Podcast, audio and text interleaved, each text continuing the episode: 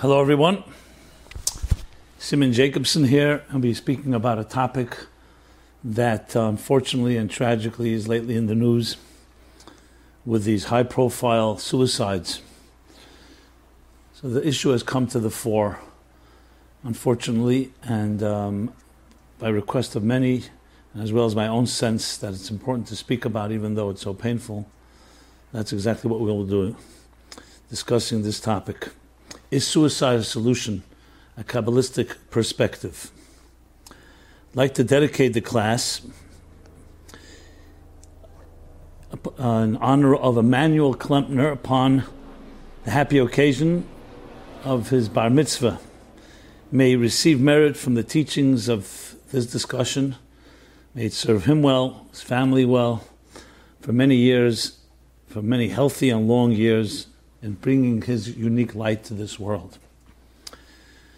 So, this topic called suicide is, uh, even though it's callous and insensitive to talk about statistics, but yet, perhaps I will mention a few simply because it can propel us into a state of um, action and realizing the vigilance necessary to address this plague, both for people who may be either contemplating or thinking or speaking about suicide, or family and friends who care about our loved ones and want to know what we can do.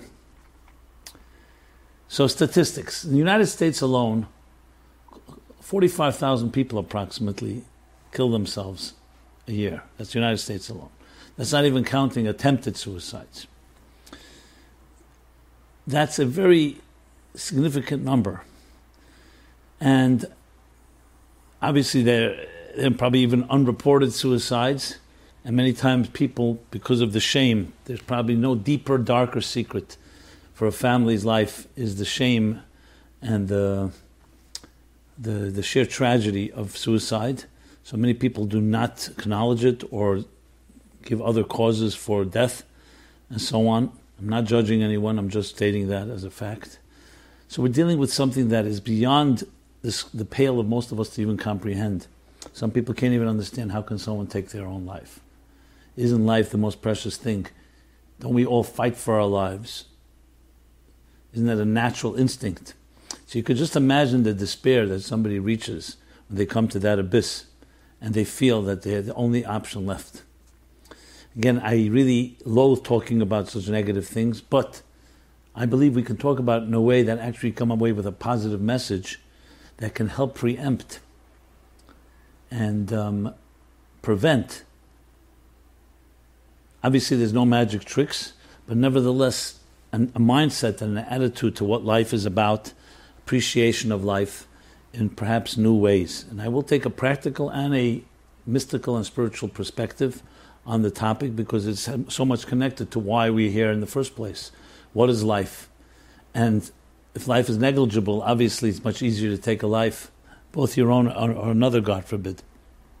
That's what we're going to be addressing here.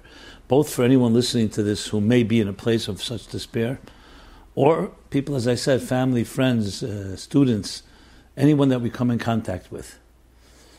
it's also fascinating. I don't know if the word fascinating is the right word. Maybe I should correct the word. It's also interesting, or ironic, I should say. It's ironic that in a society in which we live, with so much comfort, with so much luxury, with so such ease, you would think there'd be less reason for people to be upset about their own lives. You know, it's one thing when you're living under oppression, you're living in deep pain, you're living, living um, not free, and all your options are cut off. That's one thing. So you're desperate and perhaps I'm not justifying, but I could see somebody feeling that type of feeling of better not to be here under such torture. Someone living in the, during the Holocaust, where they saw life was much more difficult than death, frankly, the inhumanity that people were subject to, and so on. But if you're living in a world, in a life where there's so many options, because remember, we're talking about the American, the statistics I said before. In the United States, you have all the options. Why would you choose such an option, which is a finality a, a, a, of, of the worst order. There's so many options we have. You, know, you just open up the internet, you have literally options for everything today. Is it perhaps connected to the fact that we have so many options? What does comfort do to us? And that's, of course, a key element. I was studying some of the statistics just to see patterns or uh, different uh, thoughts that maybe you can connect the dots. And I noticed something interesting that in the numbers, f- three or four times as many women, as many men, I should say, take their lives than women. One thing. And the men itself, white, white males, not the minorities, and usually middle age is the numbers in the 45, 40, 40 to 55 age, something like that. So I was saying to myself, one second. You would think in a country like the United States, the white, the white population is the majority. The minorities are the ones that may complain of being oppressed or being discriminated against. And yet you seem to find that it's not at all connected with a person's comforts. I did not study about levels of wealth and levels of people's affluence but I would submit and I would not be surprised that one's affluence, and one's um, uh, net worth, has really nothing to do with this issue. I would even go further and say that perhaps the more material success a person may have, that, that material growth or material possessions is not just an indicator, but could actually be a cause of creating more despair. Now, I'm going to qualify something here. I'm trying to broaden the topic here. Obviously, the title is suicide, but the topic really is about people giving up on themselves and giving up on life. Not everyone is actually going to commit suicide. There are many people who are walking zombies and have given up on life, though they are not taking their lives for whatever reason. And that's also part of this discussion. Really, what it comes down to, what do you have inside of you that makes you content and happy? It always surprised me though I, I understand it, but I can't imagine it. It always surprised me when you hear after the stock market crash in the 20s, and then again in the 80s, where the loss of money caused people to literally kill themselves. That means money became more important to them than life. Of course, one of the reasons is because money represents your reputation, represents your value, represents how people see you, your social status. And that can replace a person's love for their own life. That means their life is defined more by their reputation, their status, and so on.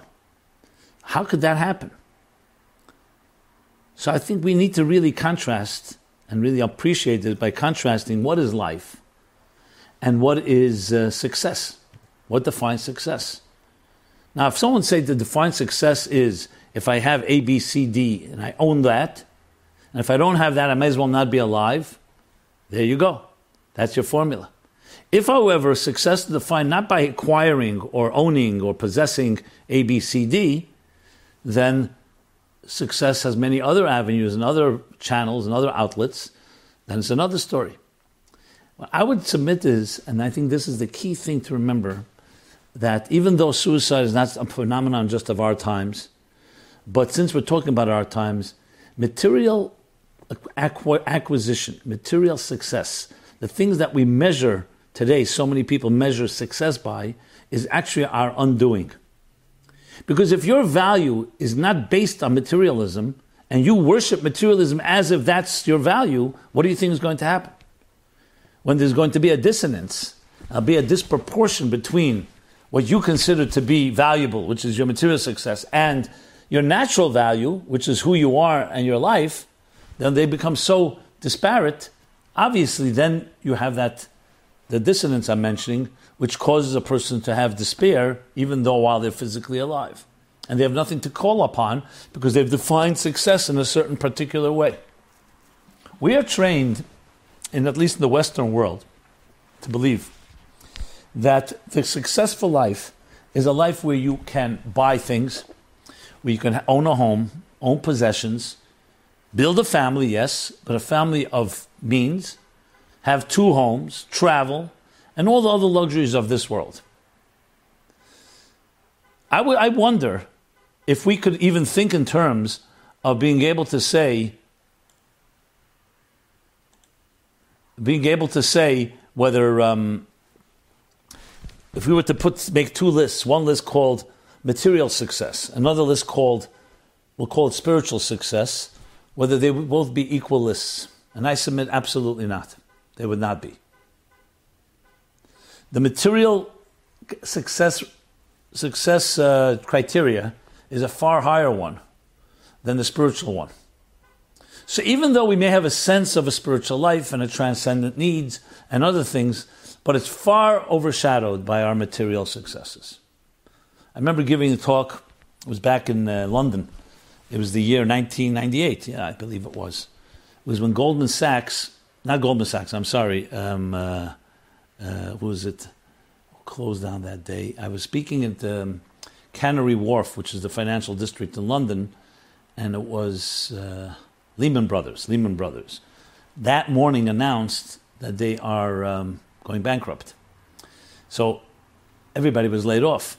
So my talk would have usually been 50 to 100 people, and ended up being hundreds of people came for the lunch talk that I gave. And completely unknown to us, it was titled, Is Your Self Worth Defined by Your Net Worth? And the title tells you tells it all. And that's what I spoke about. And people were sitting there, and I was like, it was unbelievable. It was so surreal of all times, that moment. They were riding high the day before, and now no job. People had invested their entire lives, their entire energy into making success, financial firm, funds, and then suddenly all gone. And literally, you could see people's faces, the despair. You could see the, the, the frustration, the, the literally complete demoralization. What, what is self worth and net worth? I always use this expression. You'd ask someone who you are. Who are you? They give you their business card. But that's not who you are. That's what you do. And some people respond, well, what I've been doing so long, I've been doing this thing, has become who I am. Who, what I do has become who I am. Think about that. Who you are should define what you do. And instead, what, who you are has been defined by what you do. The exact opposite. Your tools should be defined by your use of those tools. The tools shouldn't be telling you what you should be doing. But this is the big, the great dichotomy in the world with which we live in, using the language of Kabbalistic language and Hasidic language. We live in a world where matter dominates over spirit. Even though it's spirit that energizes matter, it's like saying the glove tells the hand where to go instead of the hand telling the glove where to go. And we get a very sparse education about our own souls and about our own lives. Instead, we get an education of how to be efficient, how to function well, how to succeed. I, I, remember listening to one of the TED Talks, an educator, a British educator, I forgot his name, talking about a very fascinating point he made. He said that the elementary school system is actually based on Frederick, Frederick the Great and Napoleon's curriculum, which they created to create efficient soldiers which is why the focus is on the physical sciences, the precise physical sciences like mathematics, history, to find creating efficiency, sciences. Things like creativity, art, music is an extracurricular activity. When you look at children, however, they're the exact opposite. Children are not efficient technicians. Children are dreamers. They imagine. They play imaginary games. They fantasize. They explore. They laugh. They're adventurous. Where does that fit into a mathematical model? So, what happens is the education takes over and essentially crushes and suffocates that inner creative voice. Instead, turning to become efficient with all the explanations involved basically going against the grain of human nature, which is to be free abandon, the adventure, the free spirit, turn it into an efficient machine. Now, no one's denying that you need to have efficiency and you need to have systems and you need technician and you need the mechanics. But that's the machine that's supposed to release and express the inner spirit. Instead, has taken over. Money was supposed to buy things of quality not being an end in itself. But then money became an end in itself because of its power. So money is a great thing if it's a means to something else. It becomes a nightmare and a noose around one's neck if it's an end in itself. That's the interesting thing. Things that can be excellent means are serve as ends, then they become literally death traps. And the same thing with everything in life. So if your self worth is defined by your net worth, what it simply means is that your self worth is no longer talking about a self. It's defined by circumstances, the circumstance, how much money you're earning. Now we understand why businesses do that, because that's how they drive people to succeed. They say you want to make more money, that's the greed, the, the profit that you'll make due to your drive. But what happens to our souls in the process? To use it, to paraphrase a verse from last week's chapter, it becomes a land that consumes its inhabitants. It's exactly what the scouts were concerned with. They still have to enter the land. That was their mistake, their great error. But it is a land that can consume its inhabitants if you're not connected. What means it consumes its inhabitants? You go in with idealism, you go in with higher values, with quality, but the marketplace forces us down to our knees, where we suddenly become literally can be dog eats dog. We will compete. We can hurt our own best friends. We can lose sight of our values in the pursuit of success. And this is the story, the tragedy of so many books and so many films and so many poems. The fall of man when man faces material seduction, material lusts, material desires, material goals and gains. The balance to materialism is soul, but it has to be at least equal. You cannot have a body that's indulging in itself and, and its material needs, and the soul is only getting fed and nourished once a week or once a month. And the other is, is filling itself up and fattening itself every day, every moment. I'm using an analogy, but the same idea. If most of our life and most of our energy is consumed with material stuff, what do you think will happen? First of all, the spirit begins to get asphyxiated, begins to get suffocated. Secondly, we get a, dispar- a disproportionate value system because what we're valuing is not really what life is all about.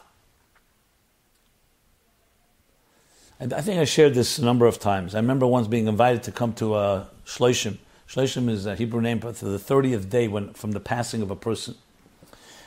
So we honor it. We honor the soul. The 30th day It's a particular stage as the soul continues its journey after it spent time on this earth.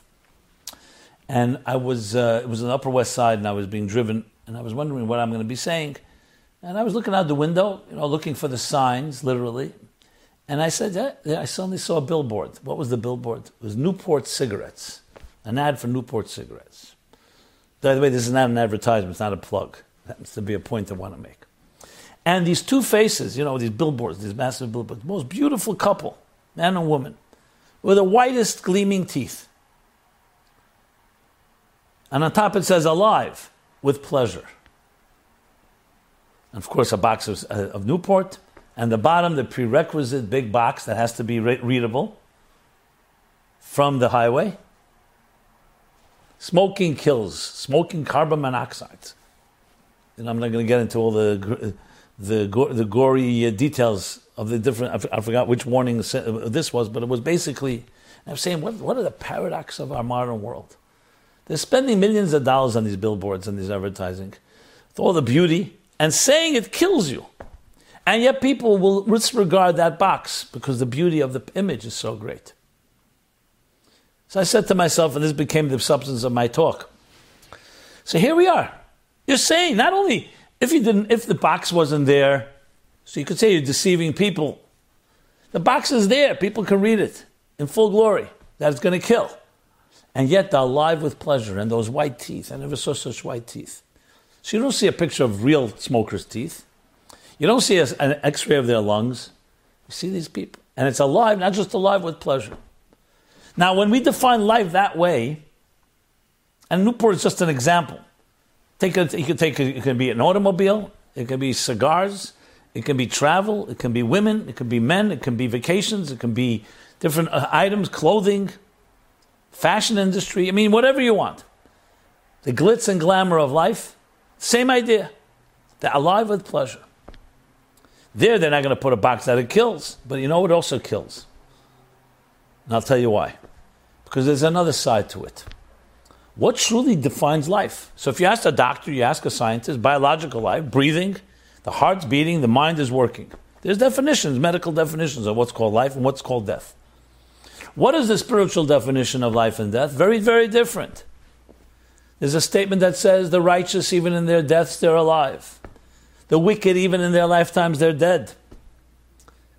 Jacob, it doesn't say the word death when Jacob passes away. The Talmud says why? Because he doesn't didn't die. The Talmud says, what do you mean? They embalmed him. They eulogized him. They buried him.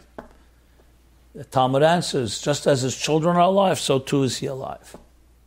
So what is this definition of life?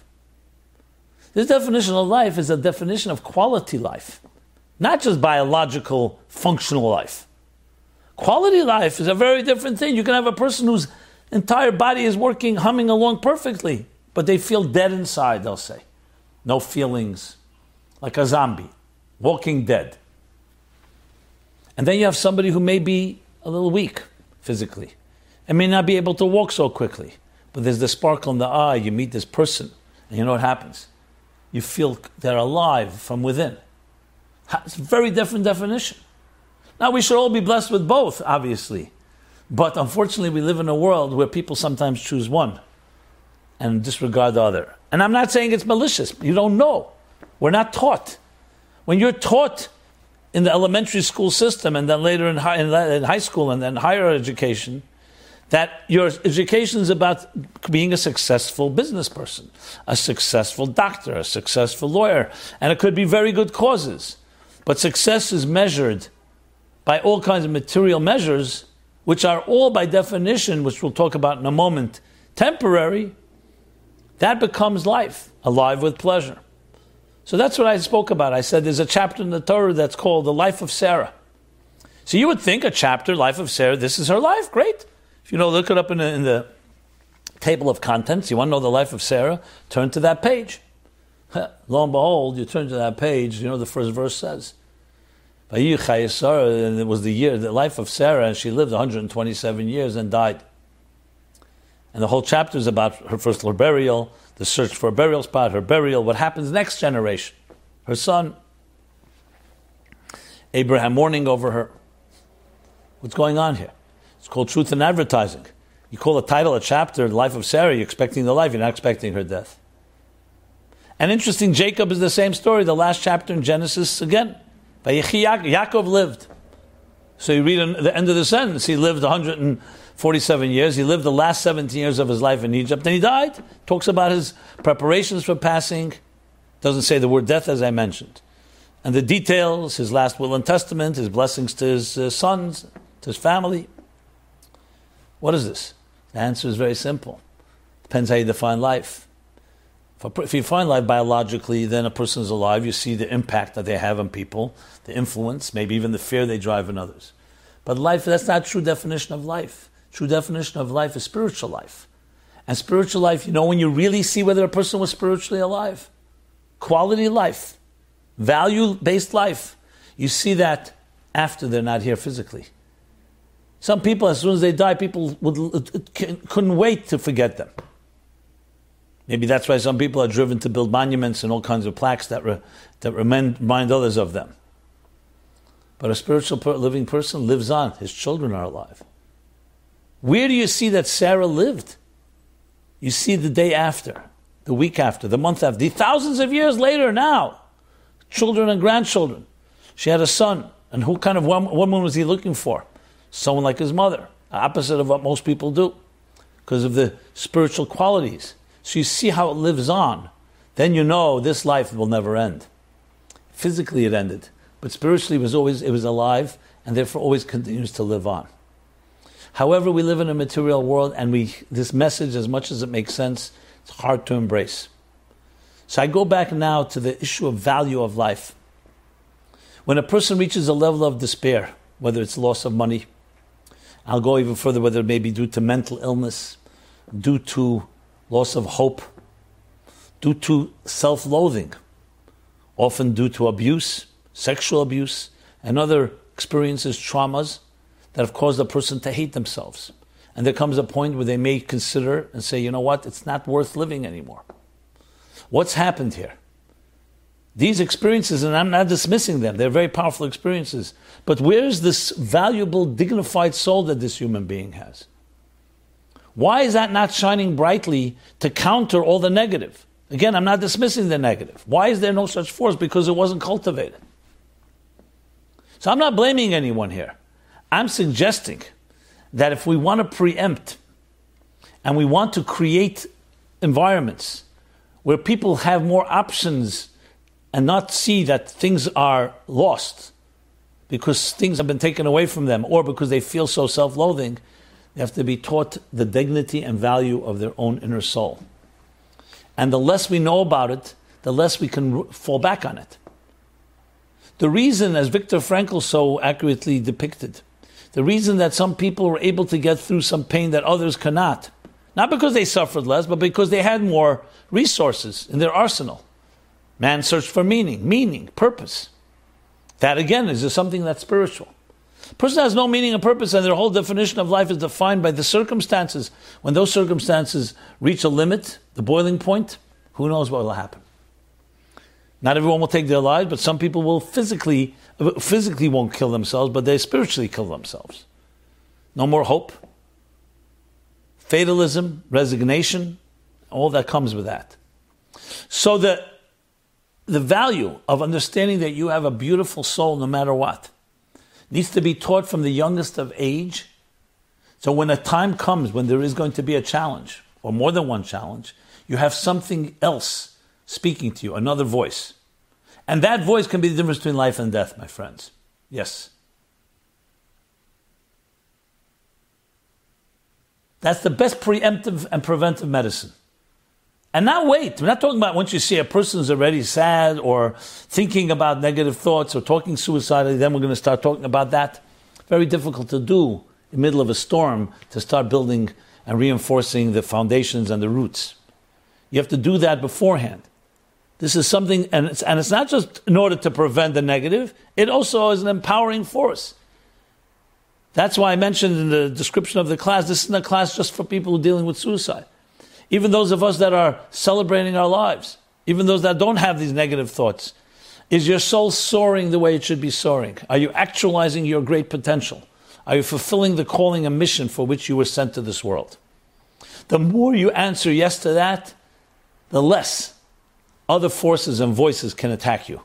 Because you have then the reinforced sense of confidence in your own soul and in your own being. So the real direct solution solution is maybe not the right word.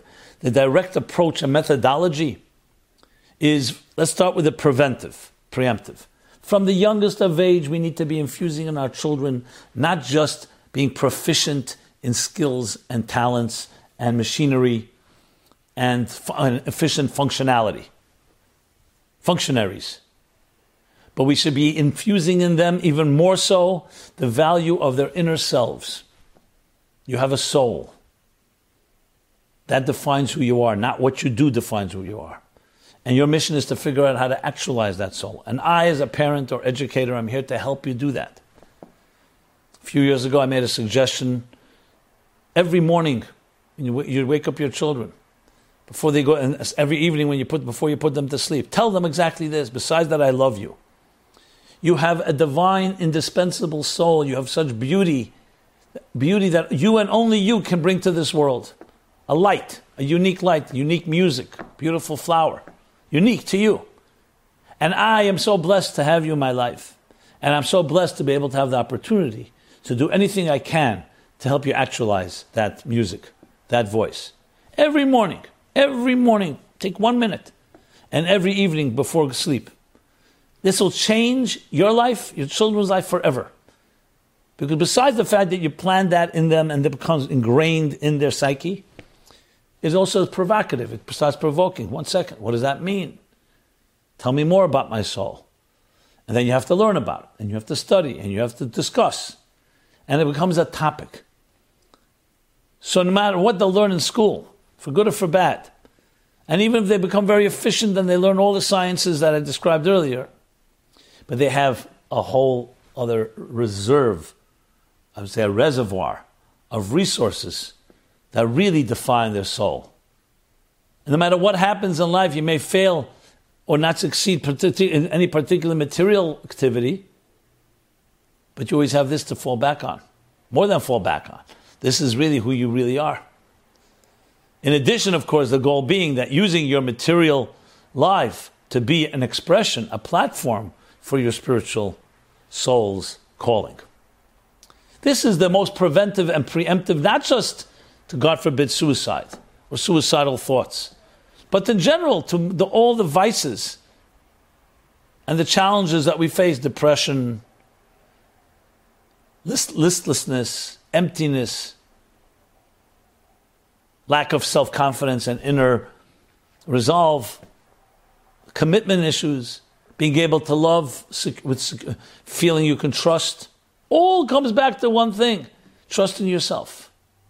Trust in your inner voice, not because somebody gets something from it, or because someone complimented you, or because it was measured and rewarded in a certain way, but because that's you. It's just the way it is. You have it coming, exuding from your inner being. The best preventive medicine in existence. It builds the self confidence, it builds the self esteem, the validation. Like a flower needs water for it to blossom, the soul needs that acknowledgement, that support, that vote of confidence.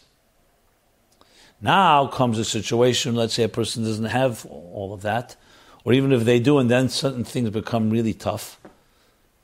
If they have this type of thing, they have additional resources. But let us say a person is not like I was, I'm going now a scenario where you have people who do come to the brink and are in despair and are feeling really horrible.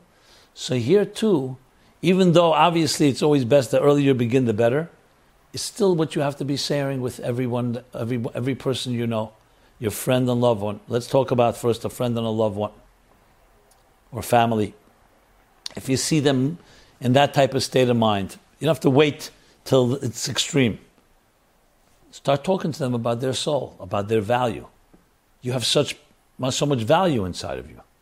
Help encourage them and help them actualize it. Find ways. It could be through hobbies, it could be through different interests like art or music, it could be through travel. Everybody has strengths that need to be, that can, that are an expression of the unique soul. And that's something that we have to begin to draw out. So instead of just fighting demons and fighting the darkness and the shadows, it's also cultivating the positive. If a person comes to really difficult, once you've already have established such a rapport, you can come and speak to them about that. Now they may not hear it all. They may say, "I'm completely overwhelmed with my negative experiences. What are you talking to me about my soul?" But if you've spoken about it, and they see you in that context, they see you care and love. It's hard to ignore. Even a person who doesn't love themselves, they see someone else loves them. It's something to think about. They say, "Why would you love me?" I've had people tell them, "Why would you care about me?" I'm worthless. I'm, I'm, I'm, I'm miserable. And I make everyone around me miserable.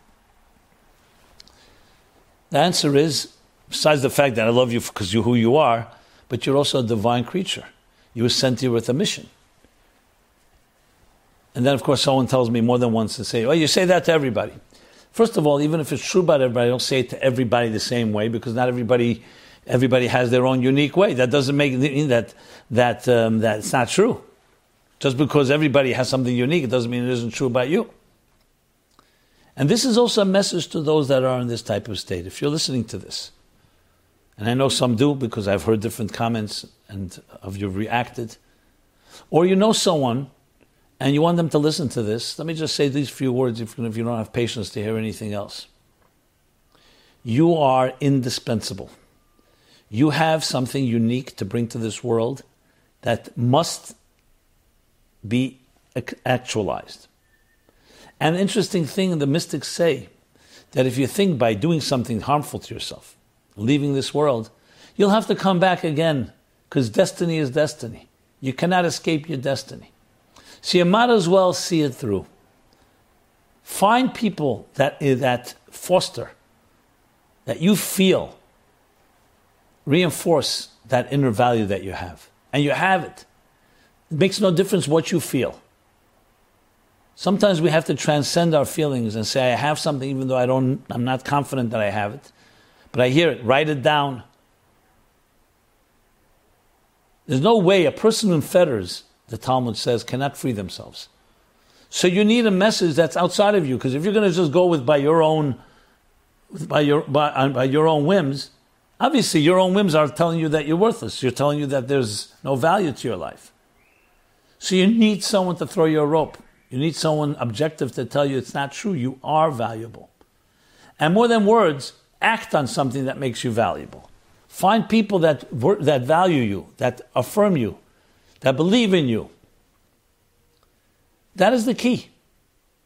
Now, as I said at the outset, we're not naive. I understand there are people that can't even hear this message. I understand some people even dismiss it because they say, you just don't get me. If you knew how far gone I am or how, how, how lost I am, but that's exactly the point. It's not about whether you whether you're going to convince someone else because you're so sure. Who said who? No, no smart person is ever going to sure of anything. What are we sure of? Especially about our own blind spots. So the message, my friends, is that there's a profound soul inside of us, and life is more than just valuable, and therefore don't take your life, other persons or your own, God forbid. But life is more than valuable. Life is sacred. It has an inner dignity to it. You're here not by accident, which leads me to another unbelievable to me travesty. We're teaching people, actively children, that you're here by accident. A quirk of evolution, quirk of nature. By accident. Forget about now the scientific, and of course the debates will rage on. But what, what are you telling a child? What are you telling an adult, a child growing into an adult? You're here by accident. Which means that you have no real value. You're a mutation bacteria that's evolved over billions of years. How can somebody be treated? How can someone find true value when they hear that? The only way is true value comes, I'll make money, I'll be powerful, I'll be influential, people will like me. Because what else is there to turn to? Because you don't have any inner value inherent in your value on your own. All you have is the accolades that others give you. And that's also part of what we're taught. The whole business model is if you buy this, you'll feel better. If you buy that, you'll be more fulfilled. You'll be more actualized. What do you mean? Birth is God saying you matter. Quote I often use from my book, Toward a Meaningful Life. You matter because you matter, not because somebody else says you matter. Or because you bought something and someone made, you made someone else happy. You may make them feel that they matter because they were able to get you to buy something. Like the man with the money that meets the, the man with the money that meets the man with experience. So the man with experience ends up with the money, and the man with the money ends up with the experience.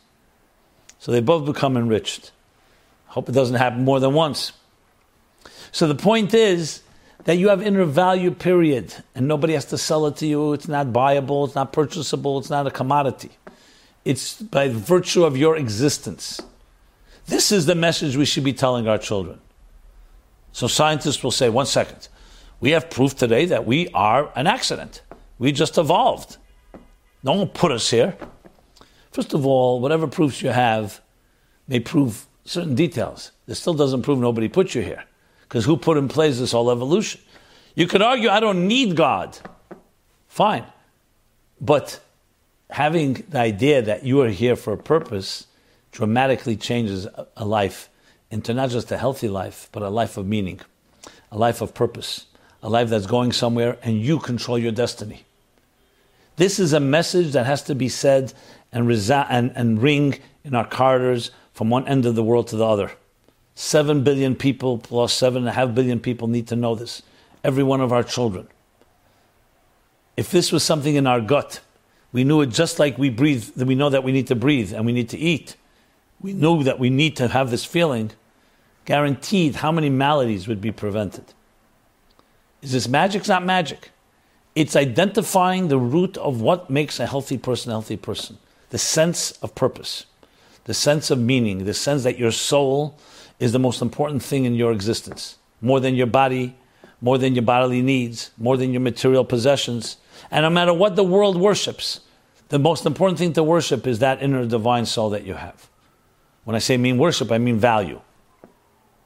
And all the values that come with that. Self, that's self worth. So, whether it's a preventive, preemptive measures, as I discussed earlier, or it's a direct effort When you're speaking to someone who feels, or speaking or contemplating suicidal thoughts, or expressing themselves, yeah, you could say to them, you have to have compassion on your family. And they say, listen, I feel I'm a burden on my family. You could say many things, and I'm sure they're all good. But above all, the key thing to say and make sure that person knows you are needed in this world.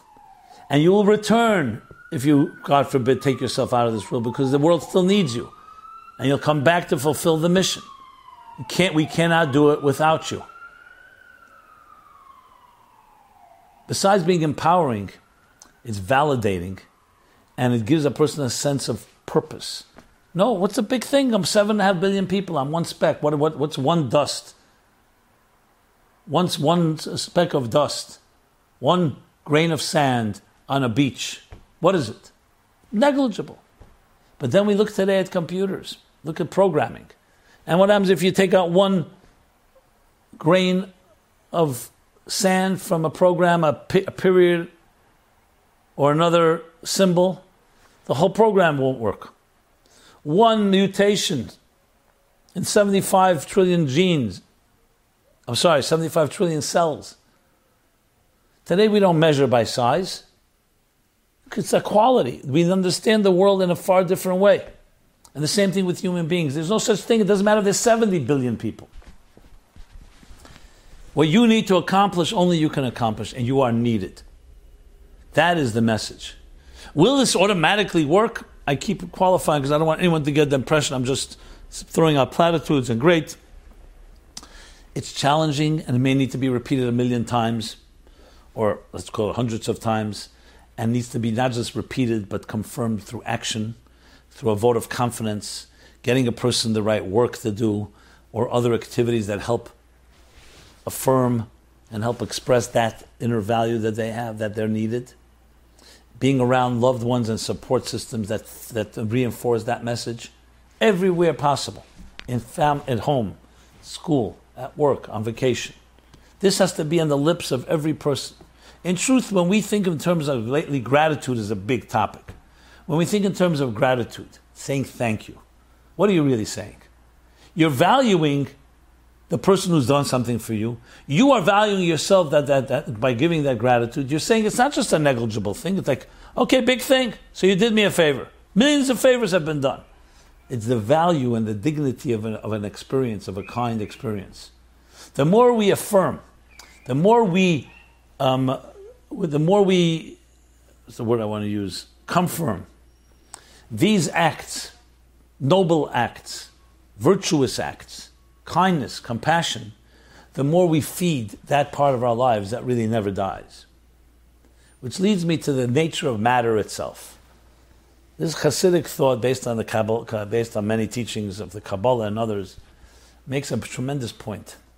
Everything in this material world erodes, deteriorates, ages, and dies. So everything is temporary. Now, of course, today we know that matter and energy are reversible. So even if you burn a piece of wood, it turns into energy. Even if that energy is gone right now, it dissipates, doesn't disappear. Just like think of uh, water. You boil water, turns into gas. The gas goes out there and has some impact, it will never disappear. You cannot destroy something in, uh, utterly. You can change its shape and form. So the material world is on its own, in its that shape and form, is temporary, and yet we worship it in that form. No one can take their money with them to the next world, and yet we worship it. Because the here and now has such a seductive power over us, such a hold, that we value it in the, in the sad terms of the Talmud, we value temporary life over permanent life. Just like you hear from people the statistics. If you can get right now $1,000 cash or you can get $5,000 over the next five years, most people say, I want the 1000 now. I don't mean a thousand every year because that's the clues. I'm talking about you get right away up front uh, uh $1,000 or you'll be paid out $5,000, but not, but not in, not in five, I'm sorry, not in five years, but like in $300 inc- increments.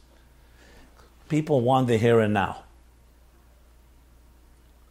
and we worship it. And what it is, is it's an, our undoing because what would happen is we're giving disproportionate value to something that's temporary and not enough value to something that's permanent. And what's permanent? Permanent is your soul, its, its calling, its virtues, its values, its attributes, the things you give and serve others in this world, the contributions you make. That does not die. Now, I mentioned matter also doesn't die, yes, but matter, that, that form changes shape. What we're worshiping is the form, not the energy that's released from it. In the Kabbalistic and Hasidic text, it talks about taking a material object and making a blessing on it if it's food or other things. Using the energy to sustain you and do a good deed, that turns matter into spiritual permanent energy.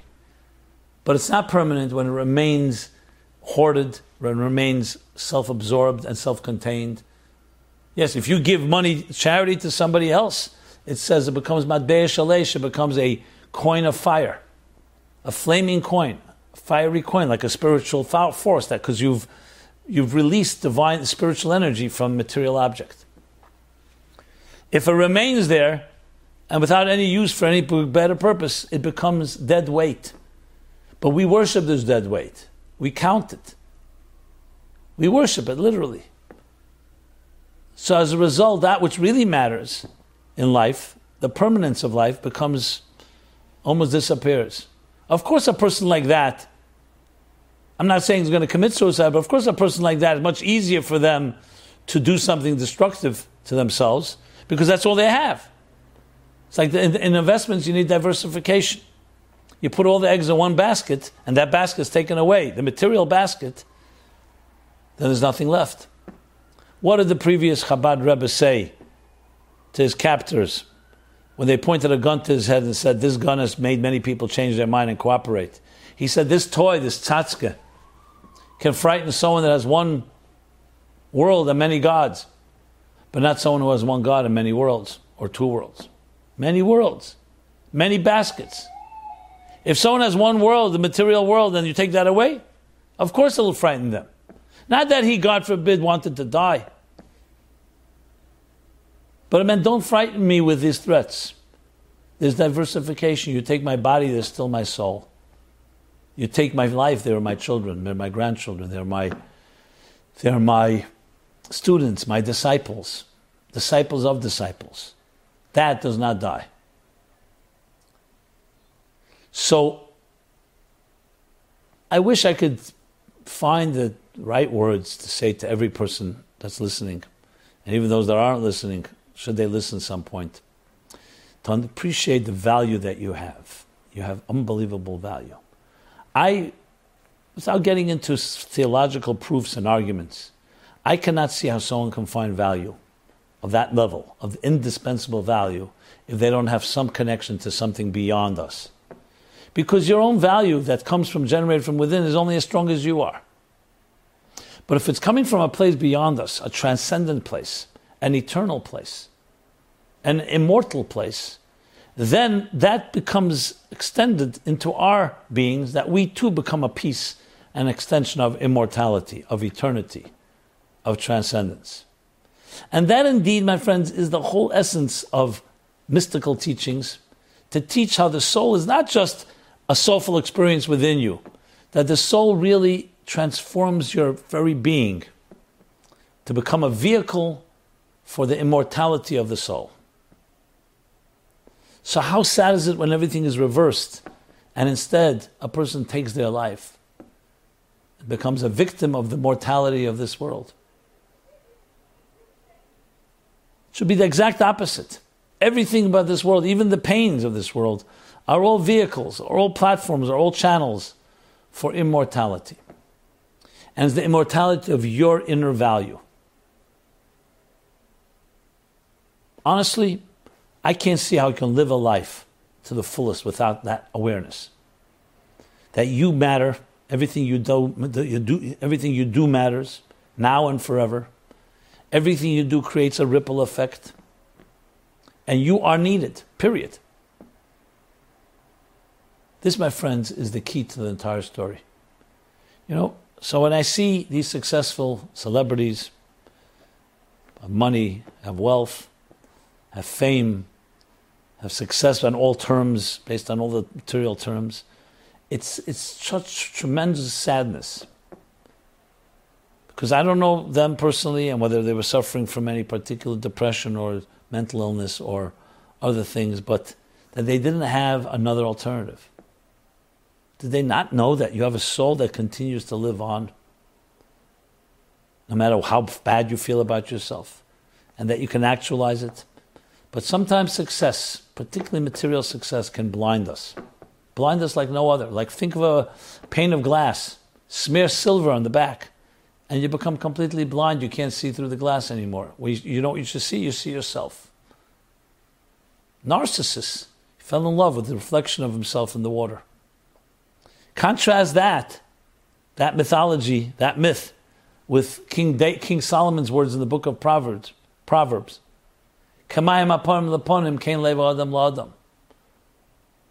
Like a face reflected in water. When you look in water, the face reflects back to you in water. So too a heart reflects back to you when you show heartness, heartfeltness. Transparency. The mirror, you see yourself. And completely self absorbed. Here, the water is not a mirror, it acts like a mirror. But it's a reflection, as the mystics explain, of a divine face reflecting back to you. The silver on the back, the money, creates a self contained reality. It's all about me, me, me. When a heart reaches to another, that heart responds. It's not about you, because you've reached to another, you get that reflection back. So, love, love, love. The love of another person brings back love.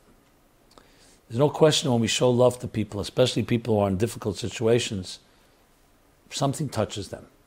They may be blinded for the moment, they may be blocked, you may not see it, but there's something in there, in another verse, a beautiful verse, Ani Yeshena, I'm asleep, but eh, my heart's awake.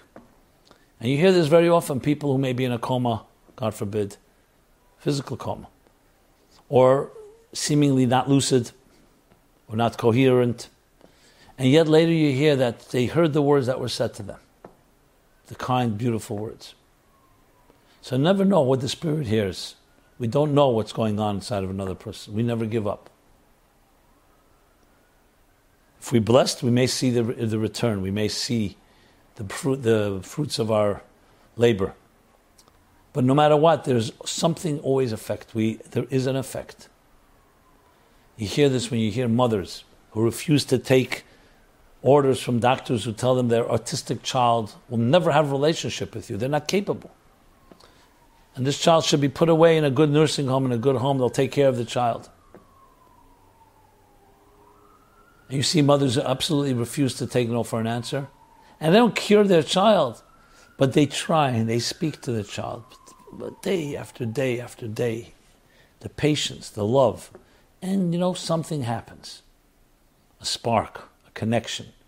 Sometimes you see it, it's unbelievably moving how a person's will can break through. It's your child. Because we don't know what's going on the other end of the, on the other side of the curtain. We know what we see. A man that used to visit his wife as she was deteriorating under Alzheimer's tragically. And finally, she did not recognize anyone.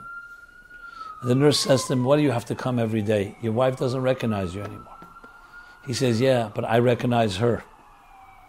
But that's not just about him, it means also he believes that she recognizes him in some way, and there is a connection.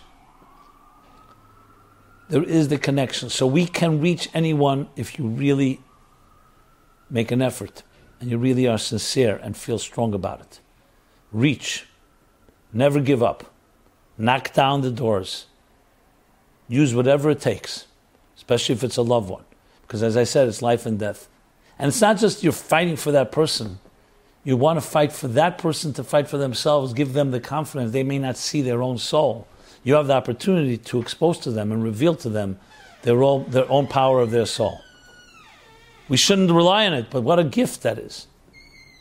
It's like, you know, you see sometimes someone's walking toward you and they see only bleakness and darkness. You tell them, I see a rainbow, I see a treasure, I see magnificence, glory. And they say, I don't see a thing. You share with them what you see. Don't buy into their view. You give them the perspective, the real perspective. And if you need more of it, read about it. Read about the soul, read about its mysteries, read about its powers, read about what's going on behind the scenes. And share that. These are the ways that we become greater people.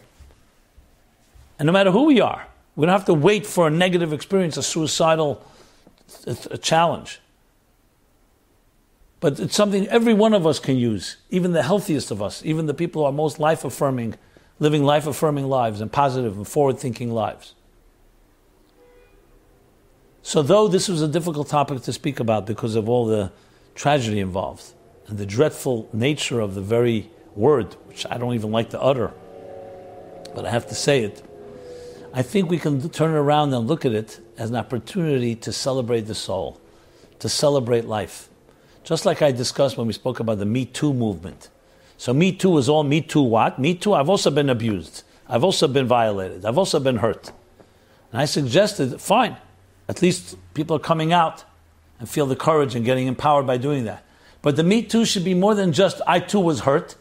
Me Too, I'm ready to create a revolution, a feminine revolution of a higher appreciation for the sanctity of sexuality, the sanctity of intimacy, the sanctity of relationships. Let's turn a revolution that, that first began as a cry for help, as the pain of suffering, as the acknowledgement of violation. Let's turn that into a call for a positive revolution to preempt such situations, but more importantly, to embrace what a true relationship is, what a healthy relationship is, what commitment means. And the same thing here. With the rising rate of suicide, tragically, let us turn this into not just no more, never again, never again be a suicide, but no, let's turn it into a revolution of embracing life like never before. When you see a life taken, it's not enough just to say, I'm not going to let another life be taken. We have to create a value for life that's equally powerful than the sadness associated with the taking, taking of a life whether self inflicted or not. That's how we respond. So this requires, this should provoke us, this should motivate us to create a revolution, a revolution for life. L'chaim, l'chaim, to life. A revolution to life. That we will begin to appreciate and learn to appreciate life like never before. The dignified journey, the majestic journey of every soul, its value, its indispensability, its unique ability to shine a, a, unique light that no one else but that soul can shine. That's what we need to embrace and turn a revolution, turn that into a revolution. I see no reason why each of us listening to this, each of us sharing this, should not share it with another and another and another. How could someone not embrace such a message? There's nothing about it that anyone would say doesn't resonate. It's unbelievably powerful if you think about it. That's how we should translate the pain and grief and the shock that we see when we hear such events. Turn it into an unbelievable, unprecedented revolution of celebrating life, its inherent and indispensable and divine value.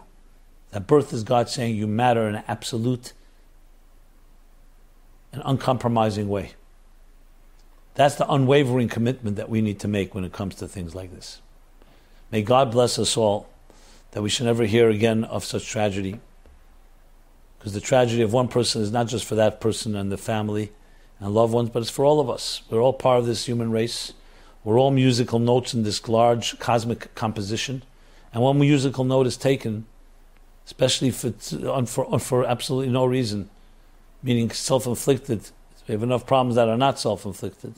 It's a tragedy for all of us. May we not hear from this, and may we only be blessed with good news, long, healthy years but more than just long healthy years, meaningful years, years filled with meaning, with value and quality.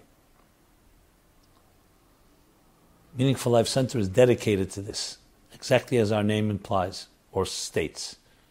Please be in touch with us any way we could help, any way we can join you and you join us, partner in this unique journey. That's what we're here for. MeaningfulLife.com.